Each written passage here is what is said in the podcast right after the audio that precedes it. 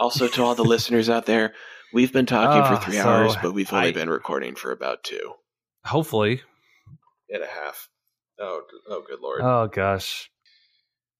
Editing magic. You won't hear most of it. Pretty much filled in like a lot of the lore details. Like I didn't want to go in. I kind of wanted to get into, but also like I kind of didn't because I was just like, oh, this is definitely gonna be adding another hour here. Spoilers, we will add another hour or so for the next episode. And if you only cared about the level itself here, stick around and stay here.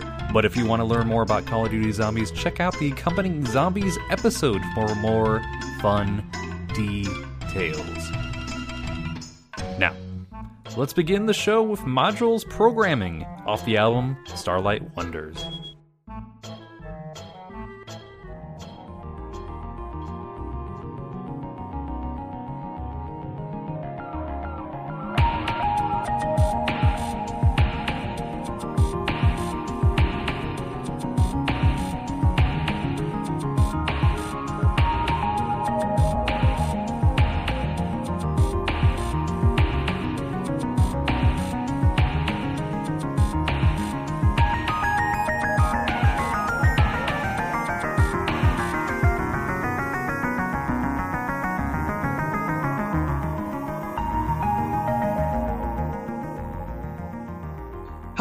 Welcome to Level Select, a podcast about finding the best levels in certain video games, whether it be the best representative of a game or just some darn good levels. I am here with Robert Beach, that is myself. It is also kind of late to my size, so I'm a little loopy, but I must introduce my guests. And what is on our plates? My good friend, Well, if it isn't my old mate Slappy Daniels. Reese Egner. Hi, we're no longer talking about the sexual behavior of lobsters. That is for bonus content material, buddy. These past like 20 minutes of the bullshitting. Uh, Oh, man. So, oh my god, like what, what, what game are we talking about again? And I'm so grateful that you got that soundboard because it's just going to make this so much more fun. But uh, talking about Black Ops 4 Dried Zombies. tiger penis. Black Ops 4 Zombies and its amazing new map, Ancient Evil, which has been uh, constantly being played in the living room PlayStation for the past couple weeks, courtesy of me, to the ire of all of my housemates. Yeah, th- this pick definitely befuddled me. Which, like, I, I and I normally don't opt for like the, like, hey, it's new, therefore, or it's also like the the, the, the best version of it. It's it's it's, it's, it's like I want to like give it a little bit a little bit of time before that that, that newness of like the, the the new map DLC newness wears off and all that. But evidently, you you make a pretty strong case for this map. Man, it's been it's been out for just a month and it's already just immediate like all of my friends who play zombies in Black Ops have just gravitated toward this map. It, they stick to it like glue. it's just everything about there there's uh I guess in order to really talk about this we should really kind of break down exactly what Call of Duty Zombies is because you know not everybody who's listening to the show has actually played it before. Oh dear God, But, no! uh, so let's let's let's let's start start a little slow. So ancient slow, evil, okay. ancient evil is the map. Ancient Evil is the newest newest DLC map as a recording for Black Ops 4. It is a uh, Hold on, hold, hold, hold on a zombies second. experience. Mhm.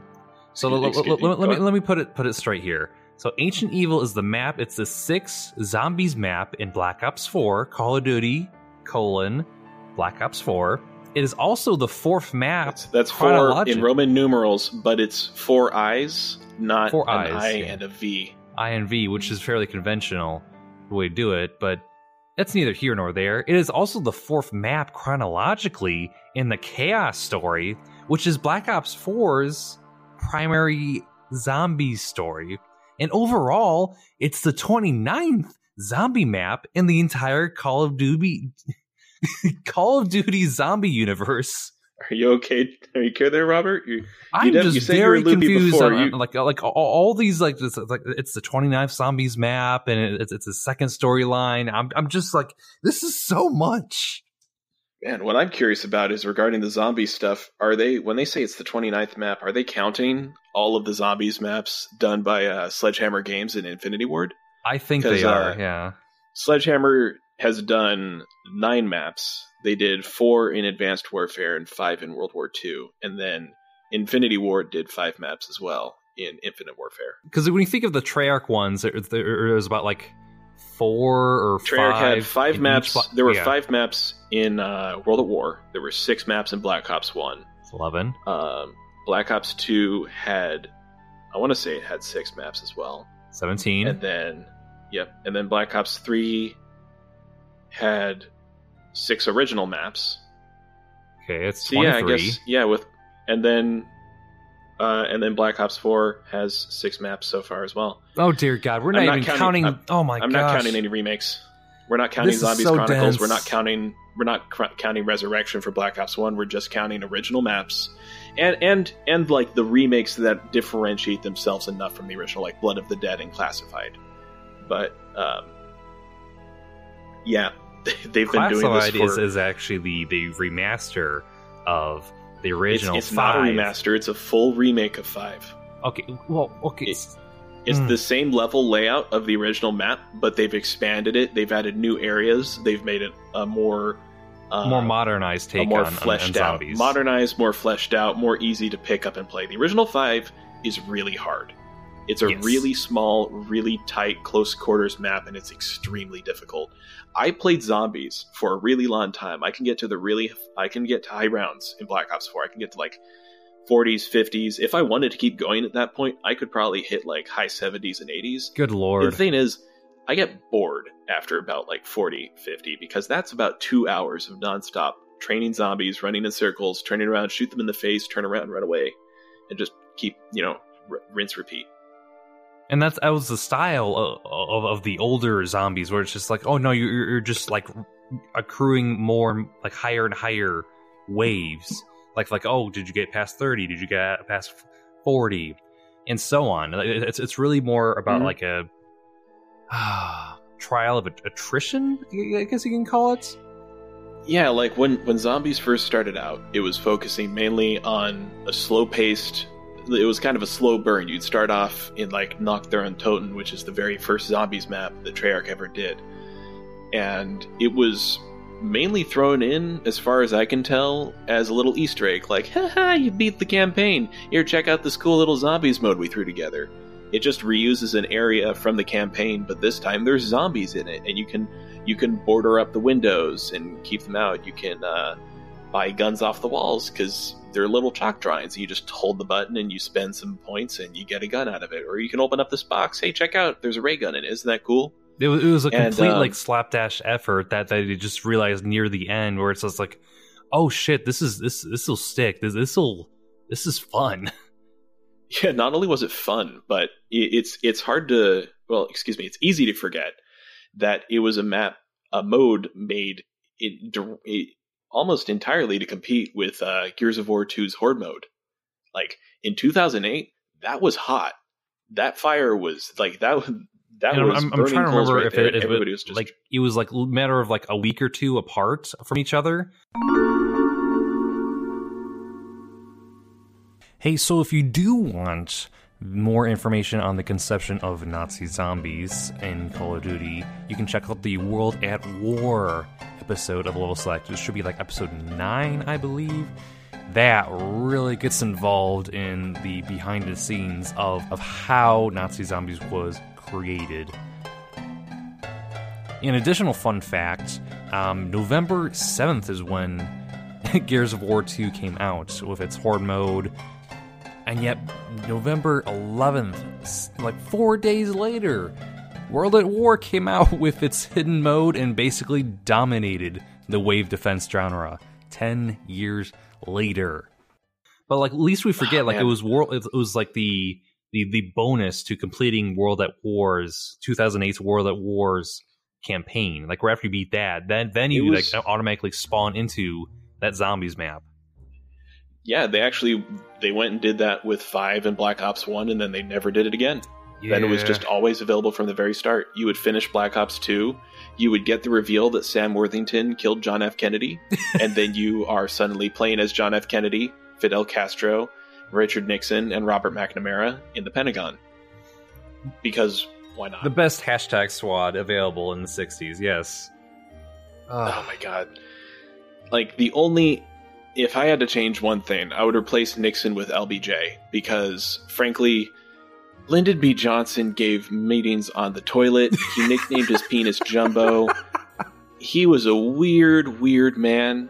And I, for as memey as Richard Nixon is nowadays, he was He was just an asshole. kind of a, he was the worst person who ever lived and and um glad he's dead glad he's dead let's get that out of the way richard nixon was a shit fuck him and uh Who's, who's it's really going to be defending Nixon in, playable in in 2019? Black Let's be honest. Yeah, you man. know, like his image has been like like beaten to the ground already.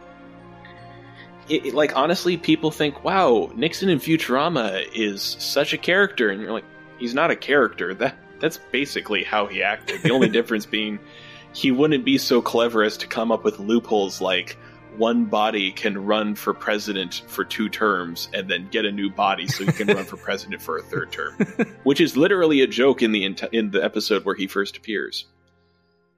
Um anyway nixon 5 tangent zombies. It just kind of it, it, it started off as just a simple little throwaway gag. Hey check it out. We can put zombies in call of duty and it's it's weird. It's inexplicable. Nobody anticipated it. And then it shows up and it turns out to be pretty damn fun and then uh, they did it again with black ops 1 you got at launch you had 5 and kino der toten theater of the dead. And then with zom uh, excuse me with uh, black ops 1's dlc they you know expanded the storyline a little bit. You got a map in a russian uh, Cosmodrome, and then was it? Call of the Dead in the Antarctic with George Romero and Sarah Michelle Gellar and Robert Englund and Danny Trejo and uh, Michael Rooker. Yeah, that, that was the start of the that's, that's like stunt stunt. that was the celebrity yeah. stuff. like they do for like every yeah, game. and, you know, Call of Duty is done. Yeah, with uh, Black Ops at the very least. At least it's it's a once a season kind of deal where they do the stunt casting. And uh, Chaos Story, Chaos Story had the stunt casting map this year with Dead of the Night, which uh, preceded Ancient Evil. We're bringing it around awkwardly. Yeah, you, you just can't like. There's just so much history when it comes to zombies here. I mean, hell, when you've got ten years, it's Ten. It's oh very God. difficult More to than ten years from. at this point now. Yeah. technically more than ten. more than World 10. at War came out Like over ten years ago. God. Ugh, 30 plus zombies maps. My gosh. But we are here Mhm. to continue to talk about Ancient Evil, which supposedly is the best Black Ops 4 zombies map so far. I would say so. And uh, I can break it down because there's a lot of different components that make a uh, a black like zombies maps kind of rely on it's not really a triangle of different like three key elements that need to work perfectly in order for the map to synergize Right. because a map can falter in a couple ways and then people will still figure out ways to really enjoy it but like um i would say layout um the weaponry available and ease of access to weapon upgrades on the map. So just how easy is the map to traverse like opening up doors because in in general zombies uh, style you start off in a small room um, and then you fight off slowly uh, slowly growing hordes of zombies in order to build up points so you can exit that area and open up more doors elsewhere to expand the map to its full size. You go about opening up the area. Uh, you collect items that you'll use to build into, uh, well, buildables, which will help you last longer Crafting material or like then quest you move material. on. Yeah, crafting materials like uh, the shields, the uh, items for the wonder weapons on the map, if uh, that's you know pertinent. If you need to craft it, sometimes you don't need to craft it. Sometimes there's something else involved. Um, but just the general accessibility of like how do you explore the map? How do you expand it? How do you find stuff within it? And then how do you fight on the map? Like lawn sight lines help. Do you have open areas for what they call training zombies where you get a small group of zombies to follow you, and you kind of keep them at arm's length You, so that you kite them not, around, yeah. So so you can maintain Exactly. So, so you're, just MMO style Yeah. kiting. Yeah, but they, it's called a train just because you're kind of trying to funnel them okay. into a narrow area so that you turn around and you just kind of go hog wild with all your weapons to wipe out a huge crowd of them all at once. And that strategy is called training. Then there's then there's camping where you find a decent area that you can you can hold off with traps and booby trap the area, and then you just kind of let the horde come at you, and you've got the weapons necessary to keep them at bay for as long as possible. And then there's kind of a mix of the two, or uh, you know, find traps and then just kind of you know bring the zombies in an area where traps are going to be. Then you hit the trap button and you just let the trap eviscerate them. But all that kind of stuff is key to good level design. The accessibility of traps at good choke points, uh, finding items, where you're going to be buying stuff, like the where's the mystery box, where are the perk machines. That kind of stuff is just a key area of map design, and I think Ancient Evil really gets that. And uh, compared to like um, the rest of the maps that came with Black Ops 4, you had Nine, Blood of the Dead, and Voyage of Despair. And Voyage of Despair is really cool because it's set on the Titanic, but it's pretty much just a straight line. You can go to the uh, you can go to the top deck of the Titanic. and go into the the lower decks, uh, or you can just kind of head down straight down the middle. But either way, it's a very narrow uh, and very long map, so it just kind of feels a little claustrophobic, and that it does well for the the map's uh, mood overall. But it just winds up kind of feeling sequestered and Tight. uh, poorly paced Yeah. as a result of that design. Yeah, and there's a lot of doors, so you're constantly just kind of having to stop in an area that's not really ideal to hold out against zombies in, so that you can build up more points so you can move on and uh, further, you know, open up new escape routes or just progress further. There's not a lot of the map. breathing room when, when you have like Yeah. certain like such a narrow design to it. and then you have Blood of the Dead, which I think is probably the worst map in Black Ops 4. And it's a shame because, in terms of uh, what it offers for the original zombie story, the Ether storyline with like uh, Richtofen and Dempsey and Nikolai and Takeo, it definitely tells a really interesting story of them getting trapped on Alcatraz and uh, trying to find their way out but the actual design of the map is the same problem that Voyage of Despair has multiplied tenfold, where it is instead of just having like a narrow and uh, a narrow map that is very lawn, um, where you're trying to move along lawn pathways, but you can kind of bob Right. and weave. Um, Blood of the Dead is a line. There, there are no real alternate pathways. Unlike Voyage of Despair, you can't go onto the top deck and then escape the zombies by going up or down. You go forward or you go backward, and there's teleporters everywhere to help you get around. But that doesn't really make navigating the map easy. It just means that you have escape routes in case you get cut off, which will happen a lot because it's just an awkward map. Um, and then nine is probably the best in regards to the layout overall, but it's kind of simple. It's just a square. So you have the uh, the arena in the center of the map, and then in each corner of the map you have different temples that represent the different gods, and you can find the perk statues for the gods on the top floor of the temple, and then the middle of the temple is where you enter, and then you got a staircase to take you up or down, and then if you go down, then you can get into the bottom center of the map where the pack a punch machine is to upgrade your weapons. But it's too easy to open everything up, and the map just winds up coming off as really simple. And, and that's Like fine. pretty decent, like, people starter map, will yeah. want to gravitate towards a simple. Yeah, it's an easy map to learn the mechanics of the game on, and frankly, I'm I'm I think that's fine. I think that's a it, it's good to have a learning tool because Black Ops 4 changes a lot of mechanics from previous zombies games. And boy, does it! Because again, like I'm coming off like like just just playing five in, in the original Black Ops, and like just seeing all these different like quests and and, and, and things you need to do. Like it, it just gets me like, man, this is dense, and also like I kind of want to play it now, but also I really don't because it's so dense. Like I miss the simplicity of it. It's always an intimidating process to learn the maps, but once you you do it once, maybe two or three times, So the, the first couple of wa- first couple of waves, you like the first wave you actually just fight against like or they, they're static but you you get up like a foot or two close to them then they start attacking you.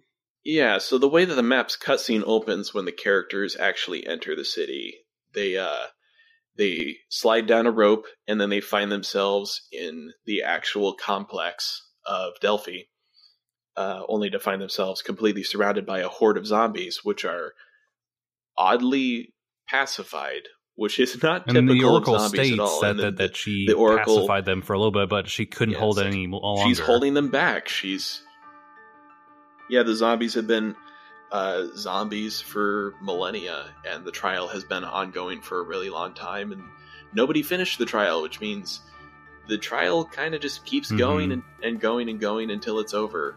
Um, so you show up in Delphi. Your goal is to uh, end the trial, so you can finally free the Oracle. And she's been holding the back back the zombies for you. So uh, the characters are walking through Delphi. The zombies are not attacking them, and then they manage to get into the Temple of Apollo where the Oracle is present. And right as she does, she's like, I've been trapped here for a really long time. Also, I can't hold the zombies. And, you know, then shit goes, immediately hits the fan. And then the map starts, and then the zombies are already surrounding you as soon as it begins. And I gotta say, the first time I played this map was alone. And depending on whether you're playing in solo or co op, depends on how many zombies are going to spawn from the outset. When you play solo, the maximum number of zombies that could spawn Huh. in the first round is six. So I start the map. There are six zombies. They die in seconds. When you play co op, they still die really fucking quick, but there's a lot more than six. I think there's like maybe 10 or 12.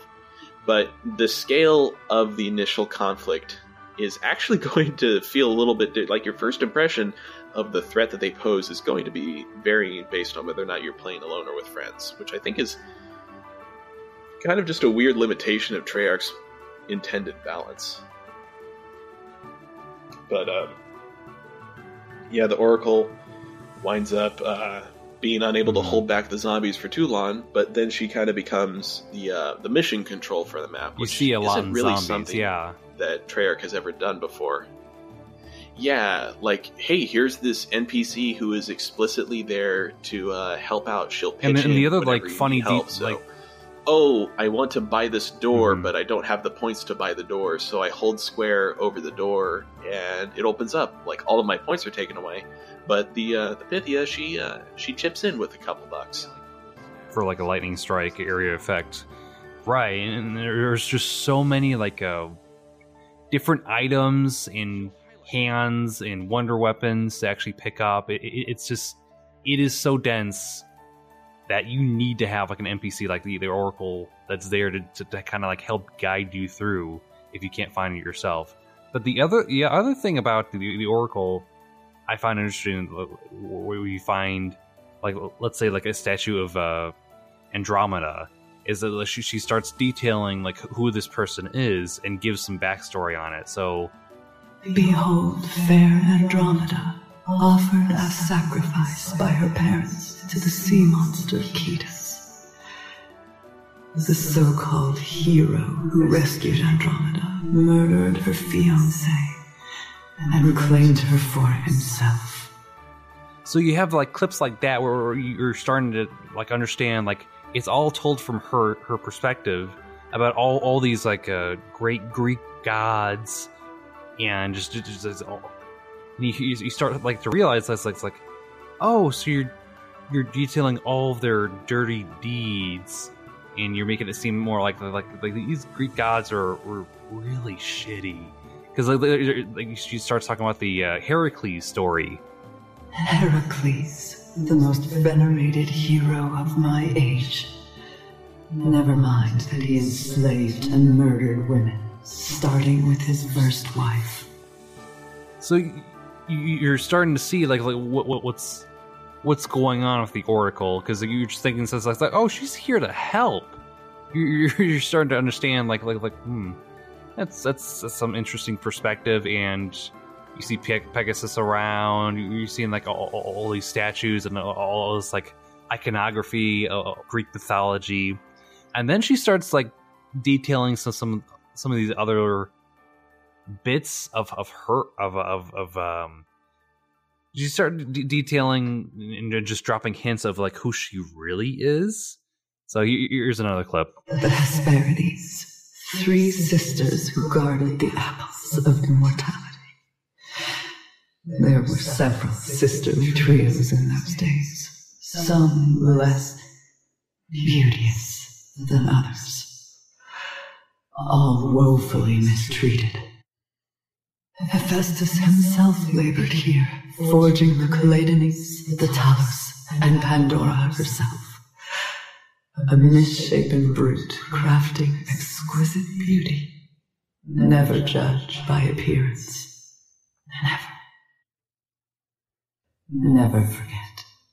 Your strongest ally could be your worst enemy tomorrow and that's all interesting. Like by the time you actually get to the spoiler, she's a Gorgon. Wow, I didn't see that coming. Why does she wear a hood? Oh man, maybe it's because she has fucking snakes for hair. My God. And then when he actually gets to the amphitheater, you see this this lady who's beheaded, holding up a mirror in front of, of the statue of Zeus and uh, whoever the other like person is is there. But like it is it is so like I still enjoy that that that big reveal at, at the, the, ending cutscene. The everyone's revealed. When, it, when it's made explicitly clear that you the Oracle of Delphi is also Medusa, it's weird as hell because one of the things that the Chaos story has been trying to keep, mm, let's say, on the down low is this idea: are are the gods real?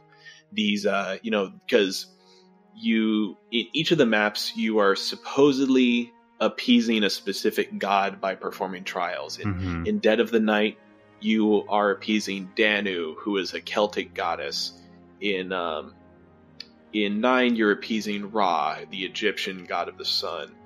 In uh, Voyage of Despair, you're appeasing Odin, who is the All Father of the Aesir in Norse mythology. And then in uh, Ancient Evil, you're in Greece and you're appeasing Zeus. So you're thinking to yourself, well, these could just be statues that are for the convenience of all of these. Uh, for the convenience of the narrative, they're like, oh, it's symbolic. You're you're helping out Zeus, and then all of a sudden, Ancient Evil's ending just explicit. Like the Oracle is telling you all these events of Greek mythology as if they really happened, mm-hmm. and then at the very end, it is made explicitly clear yeah, the gods are real. Medusa is real. She's kind of pissed off that uh, Perseus murdered her sisters, and um, Perseus was the zombie warlord. He's the guy who she, he's the main antagonist been, uh, here who unleashed the, the yeah. horde upon you.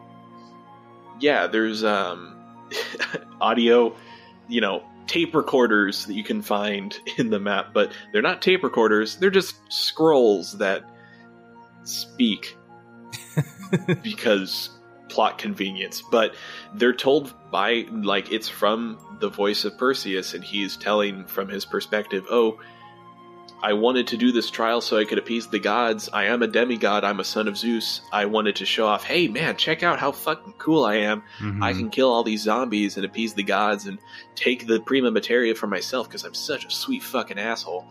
And it, it, you know, uh, it answers the twofold question like who is the zombie warlord and why did the order only just discover the uh, goings on in Delphi? Why did they not activate this trial like they did all the others?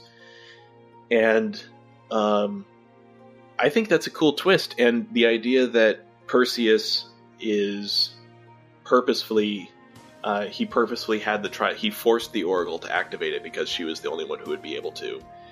And in order to intimidate her into doing it, he kidnapped her sisters. So, hey, Perseus is, you know, maybe the uh, vindictive feelings that Medusa has towards uh, Perseus and his buddies, Heracles, and, uh, you know, maybe don't judge a book by its cover. Maybe that kind of stuff is well founded because she apparently has had some pretty shitty experiences with folks in her uh, over the course of the many years that she's lived. Like her, it also yeah. explains why she's been alive for millennia. Mm-hmm.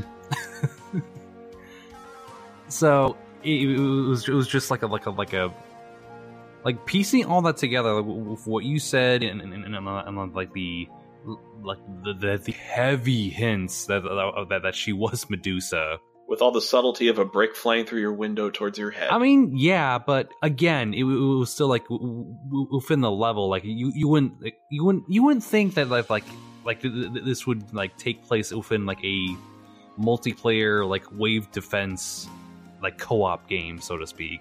Oh yeah, like, it- and it- like it's- think about all- it this way yeah. too. You know, Treyarch's storytelling previously is like, oh, zombies created by meteorites sent by Cthulhu to Earth in order to make mutants so they could more con- easily conquer the planet. Weird, strange. Uh, originally, that was never the intention. stuff. It was yeah, just world, like, world takeover. hey, there's an element on the periodic table that turns people into zombies. Ain't that cool? And then this one shows up and it's like, uh, there's this black goop that turns people into zombies, but maybe there's gods too. And this map is the one that cements it as yes, there are gods. Are they vindictive? Are they trying to help folks? Who who really knows? You know, gods operate on a different wavelength to people. Mesopotamian mythology was like, you know, Inanna did murder the entire city of Uruk by flooding it, yeah. but she is a goddess, so I guess we kind of got to give her that. and that's just the kind of stuff that they, you know, when these stories were told, you know, the gods operated on a different wavelength. Uh, the idea of Heracles being a fucking jackass rapist slaver isn't something that uh, the Greeks really would have batted an eye at because he's not explicitly meant to be the best dude in the universe. He's just a guy who uh, went through some trials and he was a son of Zeus and he was a demigod. He's fallible like a human, but he's fallible like a god too. But gods aren't really fallible, they're just kind of gullible. I don't know. anyway, Words of Oracle. yeah. I am so well versed in the English language, it's almost as if I don't have a speech impediment. So just just the, the whole like progression of the, of the level you have it where where after you meet meet up with the or, or oracle you, you futz around in in like one part of the one part of the map and eventually like you, you reach this amphitheater area and you it uh, locks you in with a nice spirit barrier and the zombie warlord who is perseus as revealed later on in the level announces this it's like hey what are you doing here? Get the hell out of here. Um go get them skele- skeletons. And you, you fight off the horde of skeletons and then all of a sudden like you mentioned earlier the, the, these these crystallized like um like structures start cracking and then even more skeletons come and they over encumber you your, your whole squad. Eventually pegasus comes out of nowhere and, and, and just fires like lightning bolts all at the skeletons and destroying them and pegasus bounces and then you have to go find this this one spear or this one, this one staff to call upon pegasus Well, it's the golden bridle. You find the golden the bridle. golden bridle can that's right him. yeah He once you acquire the golden bridle, then Pegasus will stop just kind of flying around the map and hover over a specific spot so that he can take you to the other half of the map. And once you so once you found the golden bridle, you can access the other half of the map. And um and you enter in like a, like a long cutscene where, where like you you're you're just flying also quick quick interjection, Treyarch, thank you so much for patching in the ability to skip that cutscene. It got Oh really God, annoying yeah. sitting through it. It's like a minute long, and then they just added the ability to hold X to skip it, and it just it's preloaded, so you just hold X, and then you're in the underworld now, and then you don't have to worry about watching through the same cutscene that I played the map a lot when it first came out. I've seen that cutscene a good two dozen, maybe three dozen times. It's Mhm. really boring to sit through. I would just look at my phone and be like, "Well, I guess this is the time for me to check Twitter." Right, but a little before that, you, you're kind of like introduced to the, uh, the the mini boss in the game, like this six armed bastard that comes out of nowhere the, for like the a Geganese. the giganese, yeah, the gi- yeah, giganese, yeah. yeah, ge- ge- ge- It's G E G E N E E S. I think. I'm never so gonna spell it. like yeah, ge- Geganese, whatever. Giganese. It's, it's base. Yeah, yeah, whatever. Big G. um, he shows up. he shows up uh, and he's he's none none too happy that you took the golden bridle and he's got a big old shield and a spear and his shield can he can he's got attacks that he telegraphs. So chair getting better at boss design because when they when they've done bo- mini bosses in the past like with the uh, Panzer what's the name of it? There was um I wanted to say Panzermörder but that was actually the boss in World War II zombies. Um, but there was a big old zombie in a fucking suit of power armor with like a uh, weird claw arm that would shoot out to yank it you towards it, and it would punch the ground to shoot out lightning, and it was easily the most annoying thing to deal with on Der Eisendrache in Black Ops 3. But um, Treyarch clearly showing their they've improved with their mini boss design because when the uh, Geganese shows up, he uh, shows off. Oh hey, if you get too far away from him, instead of doing melee attacks, he'll raise his arm above his head and just start throwing spears at you Mm-hmm. that can deal damage, but they're fairly easy to dodge if you move sideways. And uh, sometimes he'll heavily telegraph an attack where he gets down on his knees and puts his shield out in front of him, and then it starts to glow and then it uh, explodes outwards, and then instead of dealing damage, it just stuns you. But if you're getting chased by a mob of zombies and that attack hits you, it's it's pretty much you're done. But if you can put even a little bit of cover between you and that blast, then you are totally fine. But the idea that he's got these different attacks and it's a clearly telegraphed pattern, it's just a sign of good boss design, which um, Black Ops 4 or Zombies overall is pretty decent at. Where you'll, you know, every three or four, three, four, five rounds, then a mini boss will spawn in uh, in the later rounds of the game once you get to like once you get into like rounds 25 through 30 when the map when each round is taken between 5 to 6 rounds minutes to complete then you know every 10 15 minutes you're seeing one of these mini bosses show up and they can be tough to deal with but you can you can take them out fairly easy No, just shoot it in the head. Easily. You know. yeah shoot it in the head shoot it in the in the big old glowy weak point or you know with uh Black Ops 4 specialist weapons, just pull out your fucking hammer of Thor and just wail on him for a couple seconds. And, you know, all the zombies around you will be completely fucked when you do that too. So it can be not just really cathartic to slam down a mini boss, but know that you're taking out at least a dozen different zombies that just decide, well, today I'm gonna go and smack that dude with the hammer. Oh, oh dear, the hammer's made of electricity and it hurts a lot. Mm-hmm. And then the zombie flies, you know, 50 million feet to your left. uh, that kind of stuff is just it's it's weird that it shows up inexplicably. Hey, here's a Greek monster Geganese. Everybody knows the Geganese, right? You know, you know. Uh, go And look it up on they're, Wikipedia. they're I'm sure a it large appeared in bullet Hercules. sponge, so it's like, like of course it's like it's like oh it, it, it's supposed to be like a oh fuck moment where you're just suddenly just just stunned by like like oh I have to deal with this now. Great. Yep.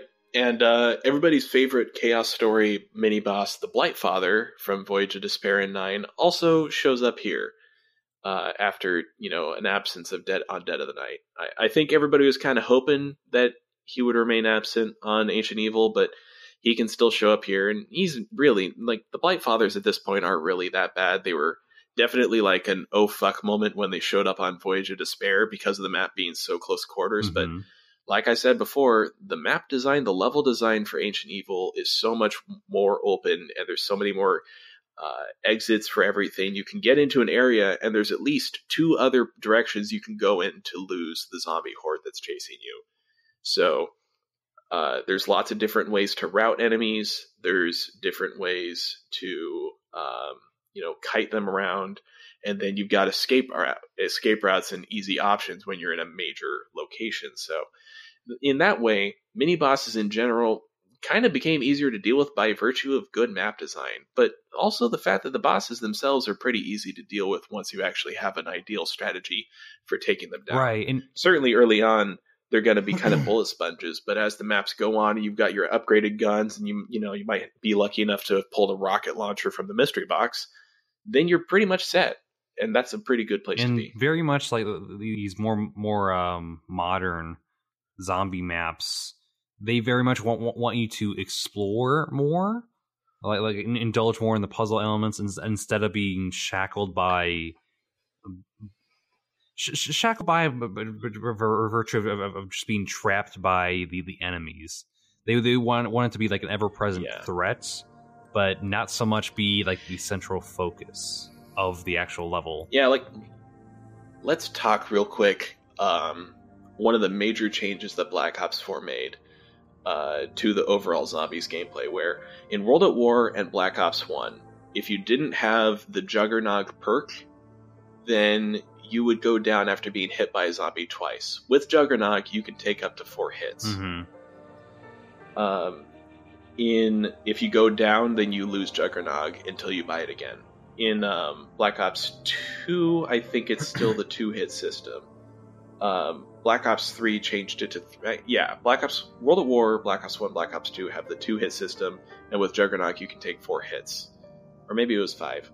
Um, and then in Black Ops 3, they upgraded it so that you can take three hits before going down. Well, actually, it's it's not three hits. Three hits, two down. So you get you hit you get hit by a zombie twice in the first three times zombie shows up, then you're going down. And if you get hit three times in Black Ops 3, then you're going down. So you can take up to two hits. It's like a two hit grace, and then the third one takes you down. Right. Uh, and then Juggernog, Juggernog will allow you to take six hits. And then, sorry, I'm just trying to recall all these numbers. It's been a while since I played these. But Black Ops 4 changes it so that there's no Juggernog this time. And instead, you just always have the ability, you have 200 health, and each zombie attack, just the generic zombie swipe, uh, takes away 50 health. So from the get go, you can take three hits, and then the fourth hit will down you. But if you have a little period of time to get some health regenerated, then you can take an additional hit. And the nice thing is, unlike previous Black Ops games where your only indication that you're taking damage is your screen getting redder, uh, Black Ops 4 actually gives you a fucking health meter. So you can see, oh, hey, I have 200 health, now I have 150, then I got hit by some sort of mini boss attack, and now I have 125 health. Um, so that kind of stuff helps a lot in, in making sure that the focus isn't just hardcore survival. Uh, zombies are super punishing if you get cut off by one. Like, no, you can you can bob and weave around them, and you might take one or two hits, but you're gonna come out fine because uh, you know automatically regenerating health is still a thing. Yeah, and that was the other thing too. But- Or like like the, the more I'm seeing this, and and, and um, and all, all I can think of is is, a, is is how Destiny has their their raids, and, and, and just comparing the raids to like the, these more like like just just the the, the core tenet of like, like it's a first person shooter that has its difficulty, difficulties as a shooter, but you're adding a layer of like puzzle elements and coordination involved, making it like all the more difficult. Yeah, you know, I've actually made that comparison before to my friends, saying the main quest of zombies maps isn't so much a um, like some like when it for when the Easter eggs were still Easter eggs, like you didn't expect. Oh, hey, this map is going to have some weird thing that is elaborate, and you can. It's going to have some sort of elaborate thing where you do a bunch of arbitrary steps with the map that wind up revealing some sort of greater secret Right. overall. Like that kind of stuff wasn't uh, back when that stuff wasn't really expected. Yeah, the steps were definitely elaborate enough to be considered more or less a fluke if you triggered them. Uh, and it's gotten to the point where they are less and less a fluke and more like very well hidden uh, but obvious elements of the map that you must, in a sequence, uh, with some clues given to you by the map design, by some of the characters saying lines, that will push you in the right direction to kind of solve what is basically a lawn form survival, like cooperative survival raid. There's no, you know, with a couple of exceptions, because, you know, Zetsubo no Shima in Black Ops 3 actually did have like a, a mid quest boss against a gigantic Hmm. spider. Um, there aren't really any sort of like boss phases in these hypothetical raids. But again, like I said earlier, Treyarch stopped calling these Easter eggs and started referring to them as main quests with Black Ops 4. When you look over the maps in the menu for zombies, it'll actually say how many times you finished the main quest Mhm. and how quickly your completion time, uh, your best completion time was.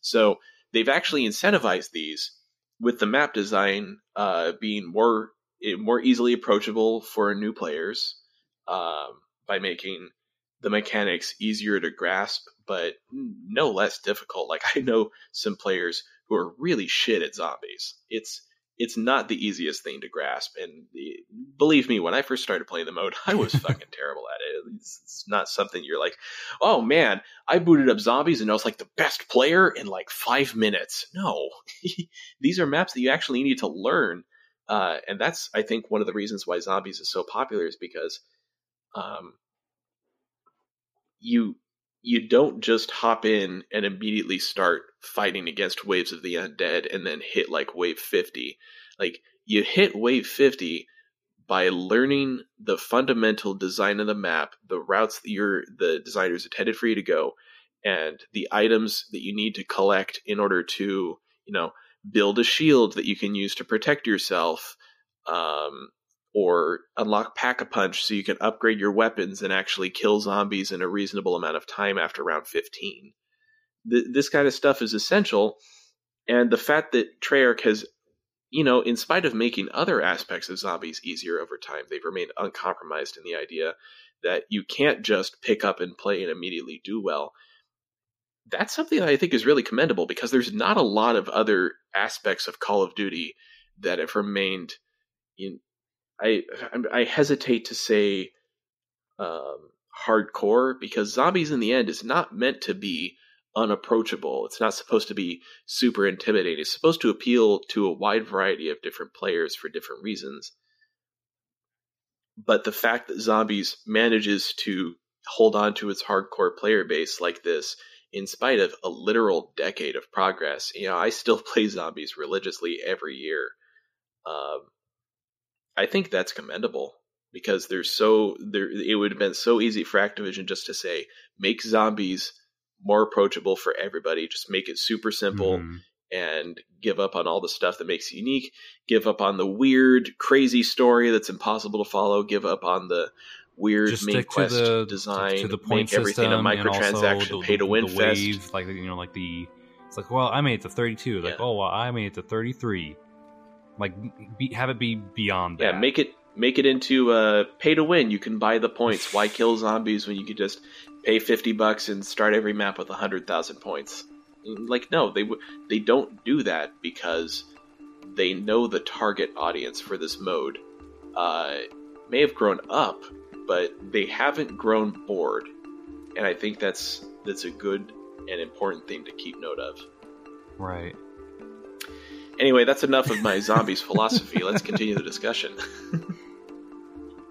the philosophy of so, by, by the by the, by the time you get one. to the don't let people get bored. So by the, by the time you actually get to the de- demonic part of the level, um, I remember like you have to free these two eagles with your with one of your wonder weapons, either the, the, the melee one, just just to break it open, and those two eagles will um, destroy this like crystallized formation called the Umphalus. Umphalus. Umphalos, yeah. That reveals the pack punch machine and also like yeah, opens so up the map. The the belly button of the oh, world. Jeez. Which, no joke, I'm pretty sure that's a semi-literal translation from the ancient Greek.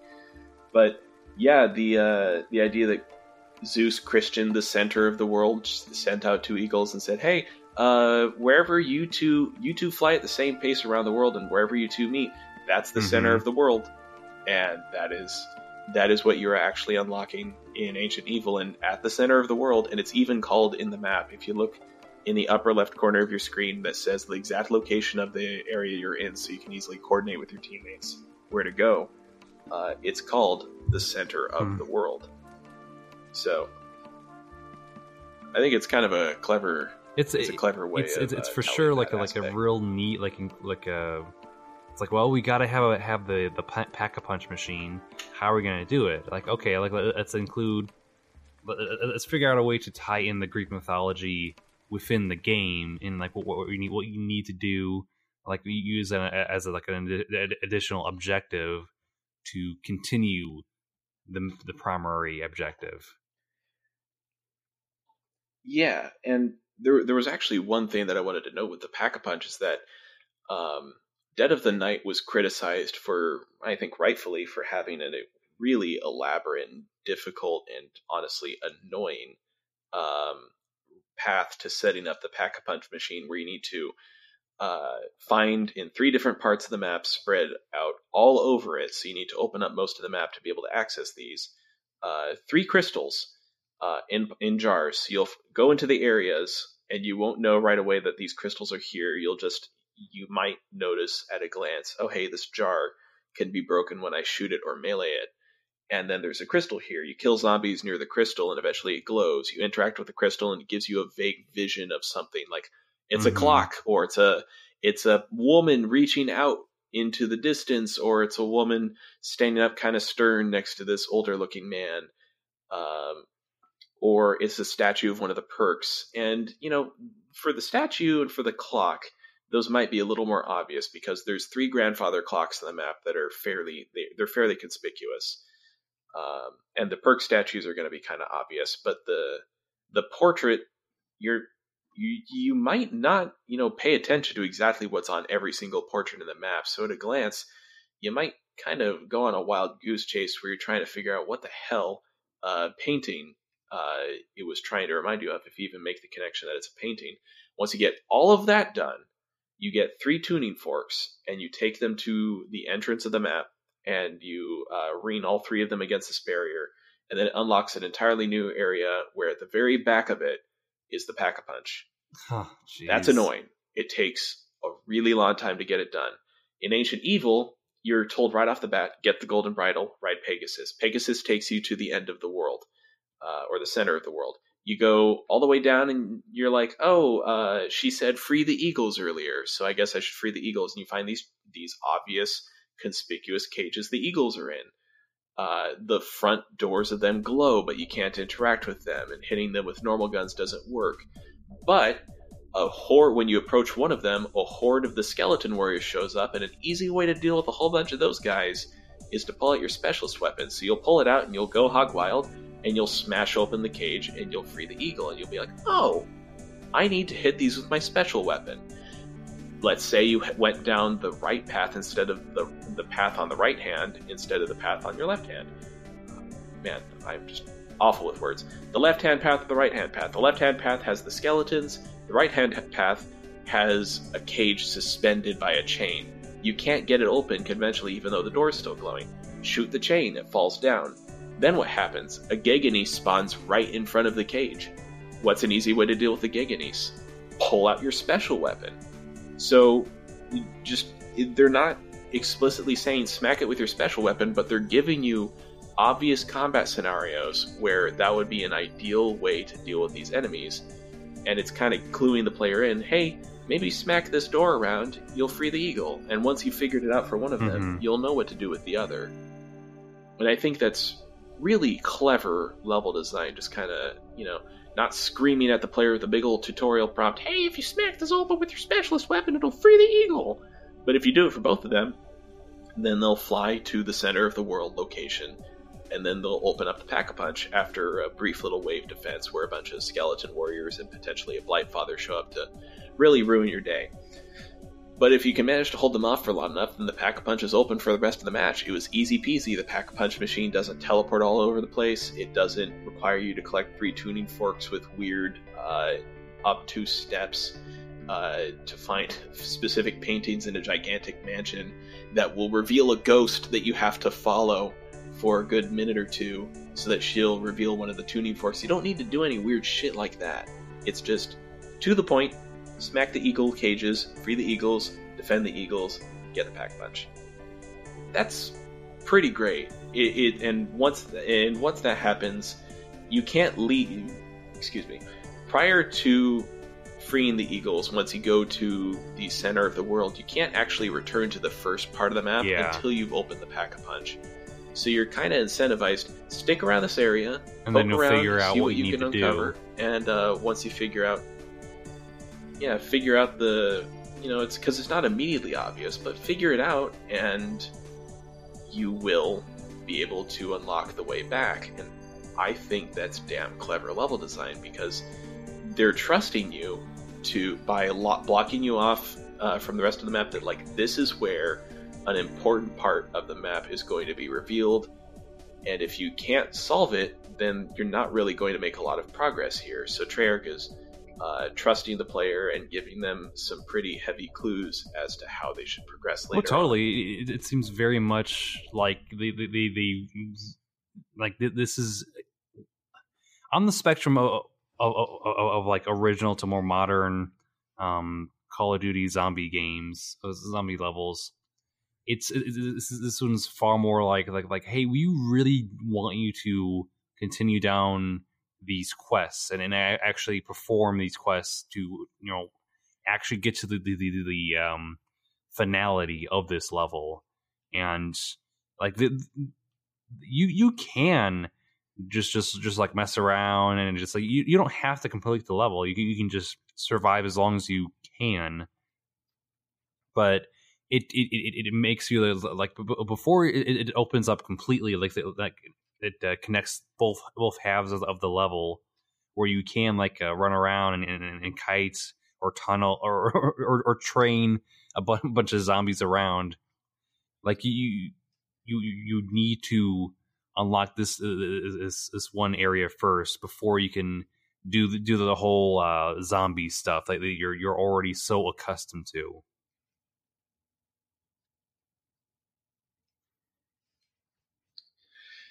Yeah, that kind of it's just like I like I feel like I, I've covered most of the points that I wanted to make in regards to like the pack a punch, but it's such an important core part of the zombies because once you open up the mystery box and you get a gun, the first thought that's going to come out of your head is one, is this viable? And then the second one is, how easily mm-hmm. am I going to be able to upgrade it? Or how practical is it going to be once it's upgraded? Because stuff like pistols fall off pretty early on. It doesn't make sense to invest a lot into upgrading pistols because they're the fully pack punched ones. Uh, maybe aside from the Mozu revolver, which can just do headshot, crazy headshot damage for days. Um, they're not all going to be all that ideal. Uh, shotguns, some of the shotguns are going to be a bit more viable, and then assault rifles, of course, are going to be a pretty uh, straightforward choice that will remain viable for a while. Um, but when you pull a weapon from the mystery box, you're going to be thinking, is it good to upgrade this? Is it a good idea to do it? Or right. should I just hang on to this for a while? So having the pack a punch being immediately there and available and easy to access and easy to you know open up in the first place is kind of conducive to that long-term survival idea behind the mode which is just hold out for as long as you can because the zombies don't stop until either you're dead or you finish the main story um, and I dig that. I think I think that winds up coming to a head. Oh, yeah, and, and, speaking of upgrading, like that, that leads into like the next like objective you need to do, but it, it doesn't really feel like an objective that much because they just feel like like oh these are just the, the wonder weapons you use. Yeah, the primordial hands. Those are fun. like those are all those are all super cathartic and I think generally with wonder weapons is you have to strike a good balance of like is the spectacle of the weapon. Uh, like there, there needs to be spectacle. There needs to be kind of a flashy element, but it also needs to be practical. And like, can I pull this out on a in a pinch, and then whip around and then you know unleash mm-hmm. hell on all the zombies that are chasing me and just immediately clear out a massive horde. And Every single one of the god hands, eh, maybe spare one, are really good at doing that, and they all make it feel right, really fun, yeah. even even the very worst of them. There's uh, Gaia, Charon, Ouranos, and then Hemera. Uh, Hemera.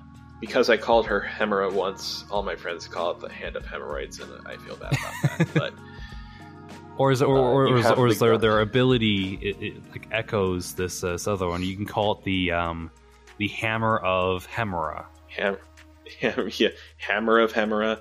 Which, uh, Hemera, whatever. Like that one ability. It's the fucking Hammer of Dawn from yes, Gears of War. Yes, like straight yes. up, you you charge it's it up. yellow then, beam that fires down from the sky. Because she's the, the primordial god of the sun. You have the, the primordial god of the yes. yeah, of, sorry, of light and of the sky. uh, and upgrading the wonder weapons are a bit bit trickier than the pack a punch, but they are fairly telegraphed and you know in addition to the the great level design and the general pace of the gameplay and you know the uh, the oracle of Delphi, who is somehow still alive in the early 1900s, is uh, kind of giving you pointers here and there as to where to go next and what stuff to grab. She'll say, "Oh, the primordial weapon can be found under the watchful gaze of Zeus." Or the primordial weapon can be found in She the gives chaos hints on of the treasuries. We're, we're, we're to find these like wonder weapons, but then you, you have to grab them. Like- yeah, you'll oh, just gosh. you'll go through the map and she'll say like the the trick is she'll say two things. Uh, you can break the statement down into three elements. She's saying the primordial weapon can be found under or in the blankety blankety blank. And the first thing she says will be the specific part of the location that it can be found in. And then the last part is the specific area of the map. And when she says under the watchful gaze of Zeus, you think, okay, Zeus is one of the perk statues that I can purchase the perk vapors from. So I'm going to go to the Zeus statue. And the watchful gaze means somewhere within the statue's line of sight, there's going to be an item, and you'll look around you'll see, oh, here's this thing that's kind of giving off these weird purple glittery sparks. So you you stab the Mhm. ground, and it reveals a little gauntlet. You pick it up, and then the Pythia says, uh, "This item is more than it appears to be. Uh, find one of the shrines around the map and just kind of stick it in there and uh, see what happens." So there there are clearly marked shrines to different uh, different well, god- primordial what- gods. Yeah, yeah, they're primordial gods. They're not the Olympian, the Olympian gods, which are probably in the in the terms of like the modern zeitgeist for familiarity with Greek gods. I'd say most people are like, yeah, I know Zeus, Poseidon, Hades. I know those dudes. And then the primordial gods might might get a uh, somebody might turn an eye and they'll be like they'll like raise an eyebrow. They'll go, I'm not I'm not too familiar with uh Mhm. with Charon or Ouranos, but um you, you, you've Those got the regular like Mount, Mount Olympus gods, and then a tier above are the Titans, and then the tier above, like the, the first the of their kind, are, are the pr- pr- Yeah. primordials. Yeah, yeah, so Ouranos and Gaia are like the the parents of all of these sort of gods, or like Uranus, god of the sky, Uranus. and then Gaia, Uranus. goddess of the, of the earth. hmm Yeah, so Ouranos is uh he probably was created uh, like if we're gonna delve like kind of dip our toes into mythology, he probably spawned from the idea of Anki, who was the uh, Mesopotamian god of the sky, or uh, excuse me, not Huh. Anki, uh, On. Man, it's been a while. It's On or Anki. It's one of those two. Their names are very similar. Don't confuse them with Enkidu. That's a completely different figure but uh, there was a god of the sky, and then there was um, a god of the land itself, Marduk, not Marmaduke, Marduk. Ah, my favorite movie. Totally different thing. The Greeks were really into Mesopotamian history, so if the idea of some sort of uh, some sort of cross pollination of mythology would not surprise me in the least. I mean, I mean- Ishtar is worshipped across the ancient Near East. The, uh, the You- you would- Hittites, Egyptians, they all knew Hmm. Ishtar. They had different names for her. She was Inanna, Ishtar, a whole bunch of different, very similar pronunciations. But the primordial god, excuse me, the primordial gods are just these figures that kind of disappeared from the public. Not really disappeared, but just kind of faded into the background. Where people are like, I want to talk about how Zeus turned himself into rain so that he could impregnate a woman, or the time that Zeus turned himself into a goose so he could impregnate a woman, or the time Zeus decided to just, you know, kind of cut the shit and just impregnate a woman. Yeah, they, they very very much seem like the the- like the, the, people. It's like, well, we're we don't die, so we're we're just gonna like uh, go off in a corner and, and like ignore the world. Way more interesting, frankly, to uh, learn about the time that some general was really pissed off, so he ordered his soldiers to stab the ocean because he wanted to go to war with Poseidon. I'm I'm pretty sure that didn't happen, but it gets tossed around like it did because that's kind of Greek myth in a nutshell. Did it happen? Didn't happen? Eh. But you're just so tired of the, it all uh, of all, all their dumb grandchildren like messing up Yeah. and, and killing each other. Yeah. yeah, everybody's like, "Eh, you know, Dad, you know, he he tried to eat all of us, but then, you know, one of us said, "Don't eat me." And then he stabbed him in the stomach and tore it open. And then God's skyballs got cut in half and then the love goddess came out of the sperm that became the ocean. Greek mythology is weird. It's it's very odd. So it's like I can understand why Ch- Charon just says like, "Hey man, I I I just I just want to row the boat to hell, man. Yeah, like, to, don't to Hades. don't ask me to don't ask me to mandate what happens to all your dead people. just like you know, give me a coin and I'll push. I'll just push the boat on you for a while. I just want to be I- a simple really man of the sea, please. Leave me out of your Sea of bullshit. the dead. mm mm. I mean, hey, that's a good retirement plan. Frankly, it's like it's keeping you in shape. Rowing the boat's not easy, but it's it's good and engaging. You get to meet a lot of different people. You're a productive person get in society as well, so you're feeling good about that as well. Yeah. yeah, you get a you get a decent day's pay. Just you know, reach into underneath the ton of the people and pull out the coin. Mhm. You know, you got all that kind of stuff. But um, yeah, with what a weird tangent. In in some Mhm. instances, you might like with with Hemera, you'll definitely need to look up a guide. Um, if you're not, you know, deliberately going out of your way to find every single fucking mirror in the map that you can shoot to find out, oh, this one rotates when I shoot it, and then I shoot it with the with the uh, basic hand of Hemera, and then it shoots a little orb, orb of light, and then I uh, run over to the jar uh, that reflected uh, that the uh, when I shot this mirror and it went into this jar. If I run over to the jar and I melee it, then I grab that orb and I run back to the Hemera shrine, and then I melee the shrine, and then I deposit that little orb, and then I do that two more times with two different mirrors across the map. That's weird. That's not Mhm. easily done. But with Gaia, you have three bushes that have uh, red crystals. You shoot the crystals, and then they deposit a little seedling. You take the seedling back to the shrine. You do that three times, and then you go through a simple little uh, trial with a bunch of zombie hordes and an unlimited uh, ammo version of the upgraded Gaia hand. And then you get a version of the Gaia hand that lets you you just charge up. You hold the trigger, and then your character kind of pulls their hands back, and then like a small little uh, whirlwind of leaves and seeds just starts going from the le- flowing from the left hand into the gauntlet, and then you just let go, and your character raises their hand above their head, and just fucking Hulk smashes the ground, and then it just tunnels up this glowing green rock that encases all the zombies in front of it, and some of them might kind of get around the initial wave, but then it just explodes and.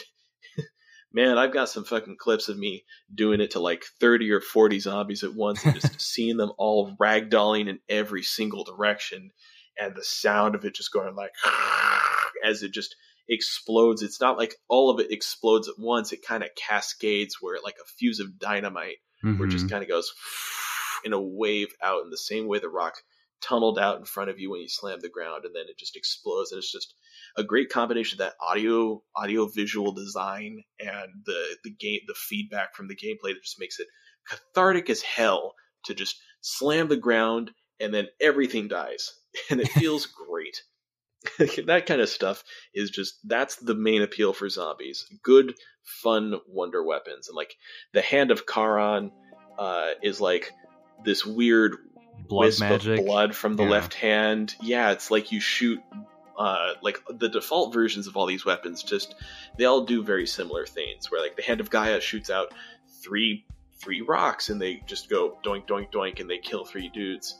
Or uh, Hemera shoots out three orbs of light that um, you know burn the zombies, and then Charon shoots out orbs of blood that su- suck the zombies' souls out and drag them into the underworld.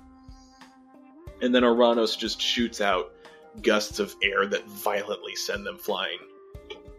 But the upgraded forms are all totally unique, where uh, Gaia has like the Hulk smash the ground, uh, Yeah. Hemera uh, calls down the fucking Hammer of Dawn and roasts the zombies alive.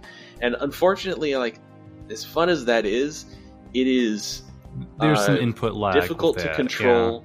It's difficult to control, and it doesn't do as much damage as the other ones. Where the the hand of Gaia will almost always kill the zombies well into like the rounds 40, 50, uh, and beyond. Like, like And, these, um, these hands are far more for um, crowd control. especially when, when there's this like Yeah. huge gust of wind coming at him, or like the ability that, that like, Oh, man, kills him Ouranos like in just, like, line.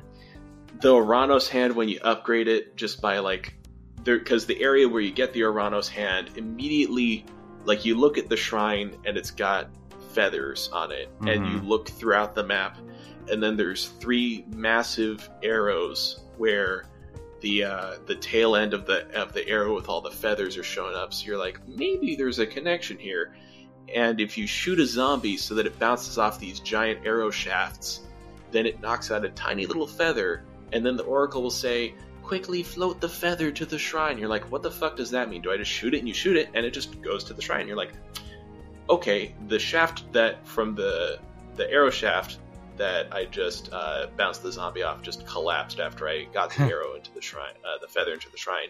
So i guess i'll do that two more times with the other two conspicuous arrows that are embedded in the map.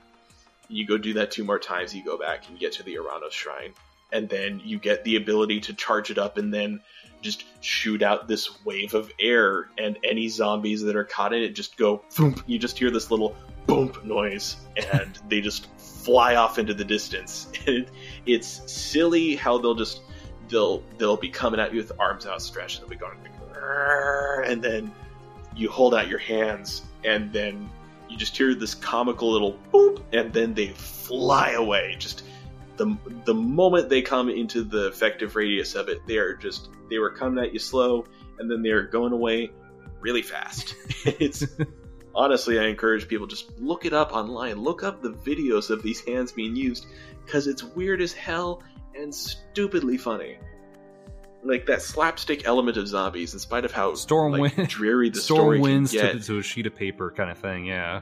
Oh my fucking god, it is so good. and then you get um the last one is the Hand of Charon, which is probably the weakest looking initially because it's like what does it do? It just shot a pool of blood onto the ground and then you realize It's the most metal the hand zombies- possible. Yeah. the zombies aren't going to be distracted by it if you are super close to them but if you uh, kind of like find a corridor and you shoot it into the ground then the zombies are going to walk towards the puddle they're going to just kind of be drawn to it inexplicably and it's just going to suck their soul out and pull them into the underworld the moment they step onto it so it turns out that it's just kind of a the the monkey bomb weapon that's very popular in zombies, where you just wind up a little monkey bomb toy and it plays a sound, uh, plays a little jingle, and all the zombies come over and they're like, "Hey, what's this?" And then it explodes with dynamite. Yeah. It's a lot Um, like the pipe bomb in Left 4 Dead. Exact, it's the exact same kind of thing, but it, they just turned it into a gauntlet weapon, and you've got like, um, I think each charge. So all the weapons default forms without the super cool charge abilities have 30 uh, shots total. And then once you get the charge versions, then they get 40 shots, and each charge for the Gaia and Charon hands consumes 3 ammo. And then the uh, Hemera and Ouranos hands just take off ammo for every two seconds or so Mhm. that you have the charge effect going, because you can keep it going indefinitely if you have infinite ammo, which you know you unfortunately don't. And then you can upgrade them one more time once you've upgraded all four of them. There's one small little quest that it, you probably would need a guide to do, but if you do that, then you can get um, the ultimate versions of all the hands, which do maximum damage and they have 50 ammo. And at that point, that's when that's when shit just hits the fan for the zombies, and you can hypothetically keep that train rolling for a really long time when you've got all four of those gauntlets fully upgraded. Oh yeah, and, Like, and that's- the, the hand. That's the good shit. yeah, and, and also like the, the hand of Charon, the, the the the enhanced hand for for him. Like, oh my gosh, like it it, it, it at that point it, it just seemed like like you know it was like cartoon black holes where you like step into it and, and it's it's just like you're stepping into like like vast nothingness. That's exactly what this is doing Yep. to the zombies. And it's just it looks weird when you first see it. You're like, why is it just kind of shivering on top of this puddle of blood? right. and then its eyes are glowing yellow, and then it just kind of starts to sink into the puddle of blood, and you're thinking, "Damn, that's cool." That's metal as he fuck. just disappears off the map, and so it's like, oh, I, I, I guess they're gone now. I guess they're fucked. but you you get four variations of this uh, destruction, and ideally, um, like one of one thing that I think is really cool that like in uh, Der Eisendrache you could also do is once you've crafted one of the elemental uh, weapons, uh, you can just put it back at the shrine, and if you're playing a co-op game, then your friend can come over and pick it up. But if you're playing solo, then you could just be like, I'm just gonna make all four of them, and then I'll just rotate between them as I feel like it. I'm running out of ammo for one of them, I'll just put it back and take another one. And the next time I get a max ammo, then I could put this one back and take that one that I was using earlier back. But you know, there's no reason that you can't go ahead and build all four if you're going for super high round gameplay. And obviously the the hand of Hemera isn't the most ideal, but if you're doing like the Ouranos hand or uh, Gaia or uh, Charon, then you can just have these crazy high round gameplay videos where you're you know clearing out hundreds of zombies every round and you're pushing into like round 60 70 80 maybe even like the hundreds because you know there are people who are dedicated and have way more tolerance for repetition than I do when it comes to like once you once you're hitting like round 80 90 100 you have been playing for upwards of like 4 to 6 hours. And frankly I just think that's the point where things stop being healthy. Please take a break. Pause the game. Put your console on rest. It's not going to kill you if you have to take a break and you know go outside and I don't know, take a walk, enjoy the fresh air, get some water, go to the bathroom, mm, things like this. This is what I this is what I think is important in life. Using the bathroom. But seriously, I'm not trying to be judgmental. Just you know, take care of yourself. Like you, you, You're you don't need to spend like three hours straight playing this game. Because like I, I, I remember Yeah. those days too. I, I love it. I think it's super fun, and every every time I log on, I'm like, man, I don't mind playing zombies for an hour or two, and an hour or two of zombies is all I need. Like, I won't go down in any of that time. I I will have the ability to continue my run for hours because I'm I am proficient enough at the game Mhm. to do that. But I don't want to because there comes a point where I'm just thinking, nah, I'm good. I'm good. I, I like where I am right now. I think I'm good. Or like you have those moments where it's, it's like, oh, wait, I, I gotta go to the bathroom break. Put on pause. Like, well, we can't put on pause. Like, oh, try to try to take out the legs out. Actually, that was added in a recent update. Is if you're playing in co-op and one person, if you're doing a private match and one person is the host, the host can pause the game for Oh, everybody. dang. Okay. And goddamn Treyarch, it's annoying that it took you this freaking long. Oh Like, my god. Four games since the original Zombies mode debuted, but you finally added the ability to pause the server. I'm still That that is just it. the absolute worst. Back but back then. Yeah. Hey, uh, we're getting towards the end of the round. Can somebody just run this zombie in circles for a while while I Yeah. take a pee? Thanks. Oh jeez. Like I really need I really need to get a snack. Can you guys just like run a zombie in circles for a couple minutes? No, that stuff's boring. I don't want to do it. All right, so home stretch here. Um, last two Yeah. parts. This is probably like the, the, the, the part that, that made me think of Destiny a lot. Was when, when you have like all ev- all four characters have all four hands, and you go to go go back to the amphitheater, and you go go on Oh go my go God. under these stage lights. Put it on a fucking play. Yeah, yeah, and like you have to utilize weird. all four hands or, or or just three hands and like one person has to step out you, you have to either like okay like do these like particular actions where all right you, you got to use the Gaia hand to um ground pound like in a certain direction like a straight line of skeletons will spawn and you need to shoot them or like um, you're playing Arana you're using the uh, Ouranos hand and then just a a circle of skeletons will spawn around the perimeter of the amphitheater and you just need to charge it up and just wave your reticle over all of them to just send them all into the Mhm. stratosphere or maybe there's just a couple in the bleachers and you need to aim in the center of all three and then fire off a single blast so that the tracking shot nails all three of them you know it's a really cool and weird awesome fun step and it's intuitive because it's like Ouranos is blue. Here's a blue circle on the ground. Stand in it when it appears, and then shoot the guys in the bleachers. Repeat with all, shot, the other ones of yellow, kind of- green, and red, right? Mhm. yellow, green, and red. And so you've got the color coding for each of them. And the spotlight follows you a- around symbol. once you enter in. yeah, so it it it's really weirdly vivid. and you can't progress without uh, like everyone I- who's on stage, you know, like doing what, what they're supposed to do. Yeah, everyone participates. Everyone participates, and it's this really fast paced but fun and chaotic and not terribly difficult step Not, either. not, so not really. Just It just yeah. winds up coming off as just this weird spectacle. But the fact that it's like, hey, everybody cooperate for this step, or you can't progress, kind of puts a little. It makes it intense, but not in a way that you're like, ah, fuck, we failed. Now we have to do the whole thing over again. Like, no, you failed, so you just kind of no, do the it- amphitheater it's step it's it's, it's far more analytical. Like a comparison to all, all, all, all like the the mindless shooter. It's almost like Simon Yes, says zombies.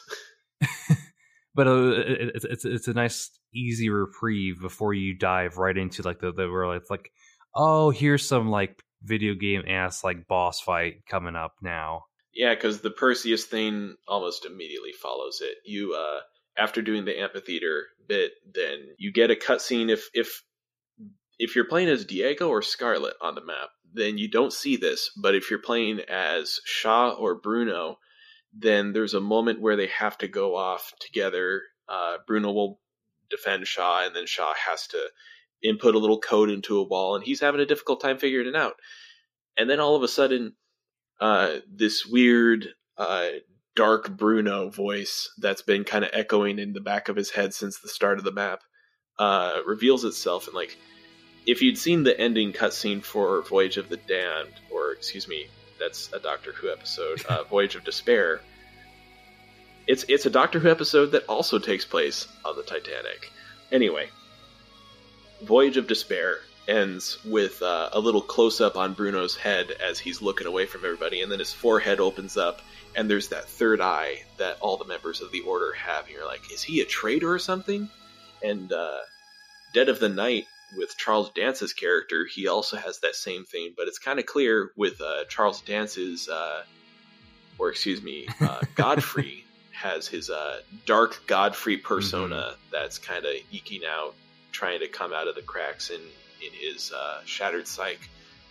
Um, it's kind of clear that you know Godfrey didn't sign up to be a member of the Order. He just kind of unfortunately was murdered by the leader, and then they resurrected him with uh, the Staff of Ra. And when the Staff of Ra resurrects you from death, you become subservient to the Order. Uh, with a weird evil alter ego that can uh, take control of your body and force you to do shit that you definitely didn't want to do, uh, which can be seen at the end of Dead of the Night, where uh, Godfrey winds up murdering the other three members, uh, the other three playable characters. But um, with Ancient Evil, it's just Bruno and Shaw, and all of a sudden Bruno's just kind of looking around the place, and he sees a knife, and he picks it up. And if you're playing as Bruno, this happens from first a first person pers- the Mhm. first person perspective, where he grabs this knife and kind of puts his hand on Shaw's shoulder and spins Shaw around, and then while Shaw is screaming and, and bloody murder, Shaw, you see Bruno's just stabbing Yeah. the shit out of him. Yeah, if you're playing a Shaw, then you get murdered from the first person. You're just kind of going do do do do do on the wall with the symbols, and then all of a sudden you're turning around and Bruno's stab- Hmm. staring at you with a knife, and he's just fucking going at it, driving it into your chest, and you're thinking, "Wow, this is definitely something that I haven't." Like, how often does a cooperative survival game let the players murder one another in a cinematic cutscene that only two characters experience while the other two are busy just surviving against Mhm. other hordes of zombies. It's not exactly a common thing, I wouldn't think. And um, when it comes down to it, uh, it winds like Bruno successfully kills Shaw, and then um, just as seen with the uh, like, it's weird that such important story information happened, but the uh, Treyarch official YouTube account has the music video for uh, Mystery, which is the Easter egg song, the actual an actual Easter egg that is on uh, Dead of the Night that plays the song Mystery. uh, their music video for it shows Godfrey being murdered and resurrected with the Staff of Ra. And then there's another video on their account that shows a similar thing happening to just a generic Order cultist. So at this point, if you've been seeing those videos, then you know that when Bruno resurrects Shaw after having murdered him, that Shaw is going to be uh, working with the Order Mhm. against his will. But it just winds up turning that like that final boss battle into a moment of like, well, Bruno and Shaw are technically still alive, but they're not necessarily uh, the good guys anymore. Even if they're definitely like the the real personas, the original personas of them are still They, there. they, they just The, don't uh, know the their dark- their true dark motivations Bruno. lie elsewhere. Where, where they, they think that that's their own actions, but they're it's not. But Ugh. Yeah. And, you know, that's why the characters work so well, because you're like, I don't want Bruno to murder Shaw. They were just starting to become friends. Look at how look at how such good friends they are. And now they're Hmm. bad guys, but they don't know they're bad guys until the bad guys inside of them make them do bad things. Yada yada yada. da, da, da. possession. It's all silly yada, yada, you know. and really camp, but the camp makes it fun. The camp is definitely like I love camp storytelling. I think that's probably like one of the major reasons why I actually bother to pay so much attention to these storylines. then we get but- to Perseus. In the end, you go to Perseus after all of this crazy shit. You go to Perseus for one final boss battle, and then right as you leap off one of the jump pads, your game crashes and you don't get to see the final boss. Uh, I'm sorry, excuse me. I'm speaking from personal experience. Let's talk about what actually happens.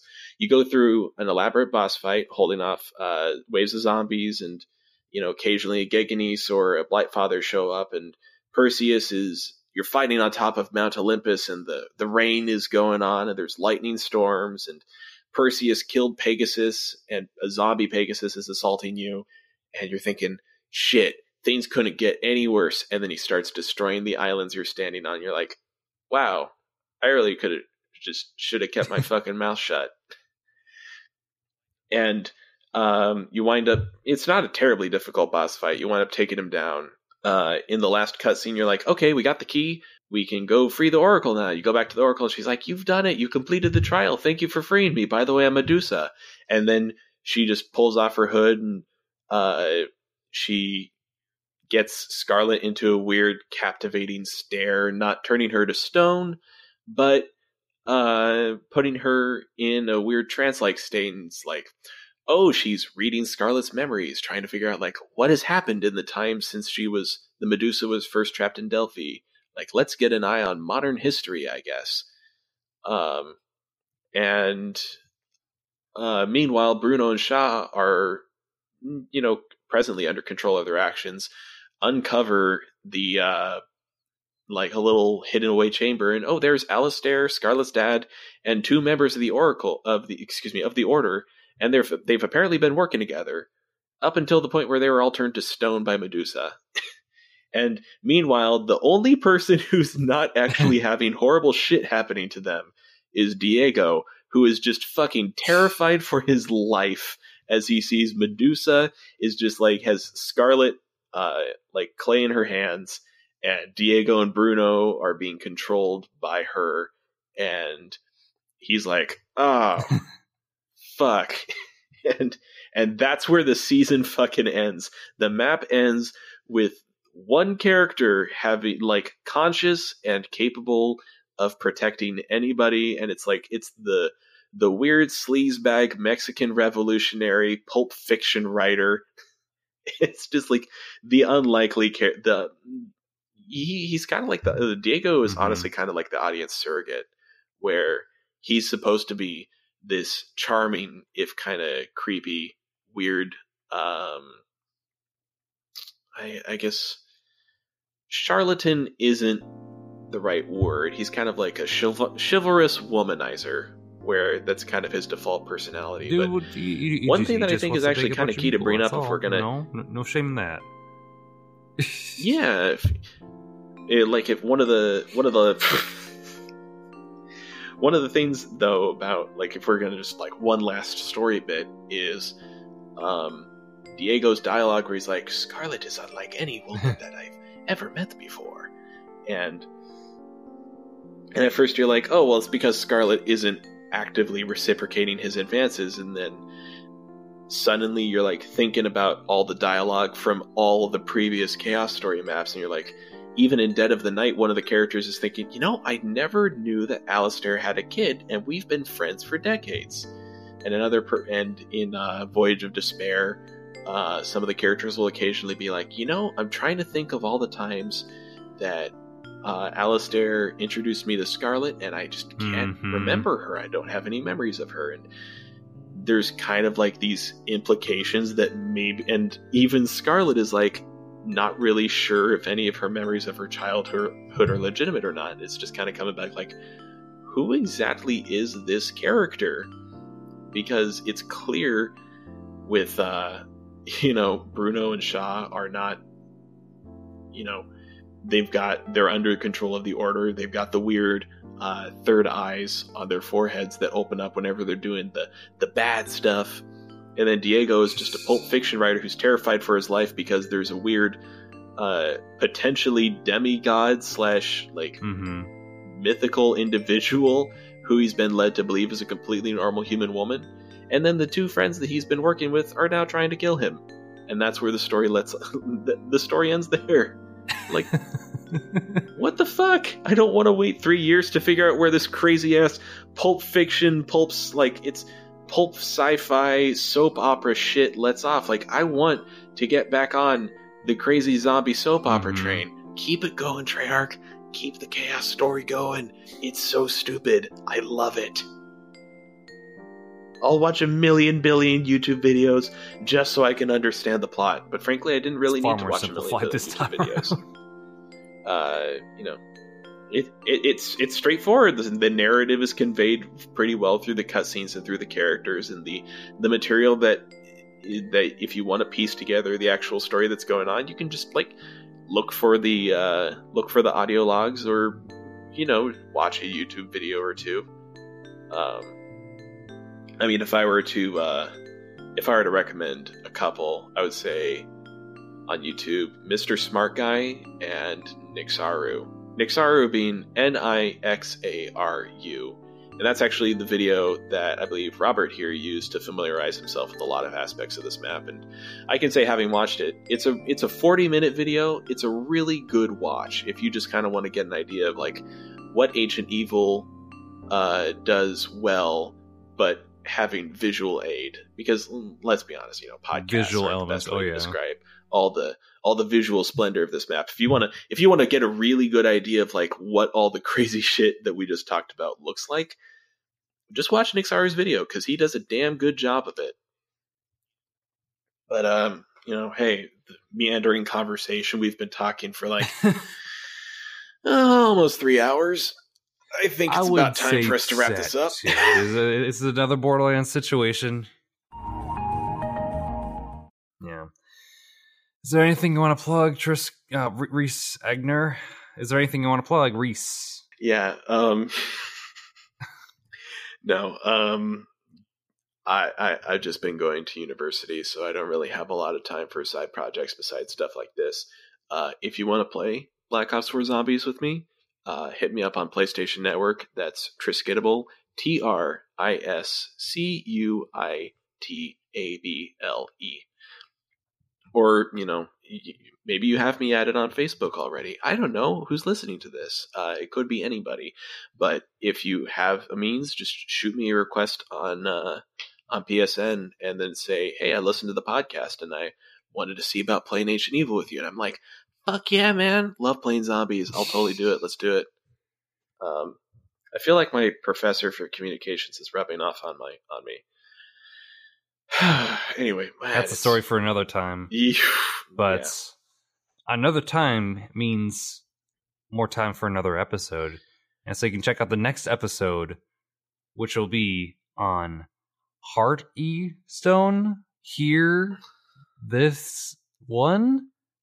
Hearthstone. Hearthstone. Yes, it'll be on Hearthstone. the item that you use in World of Warcraft to teleport back to the city that you have designated as your home.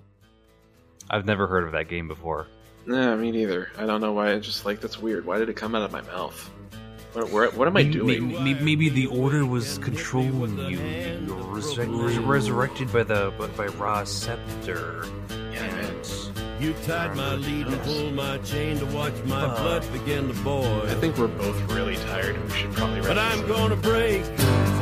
I'm gonna break my, gonna break my rusty cage and run.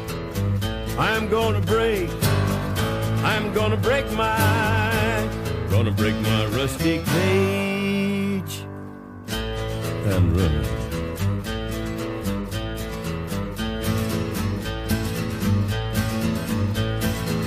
Too cold to start a fire. I'm burning diesel, burning dinosaur bones. I'll take the river down to still water and ride a pack of dogs. I'm gonna break, I'm gonna break my, gonna break my rusty cage and run. I'm gonna break, I'm gonna break my, gonna break my rusty cage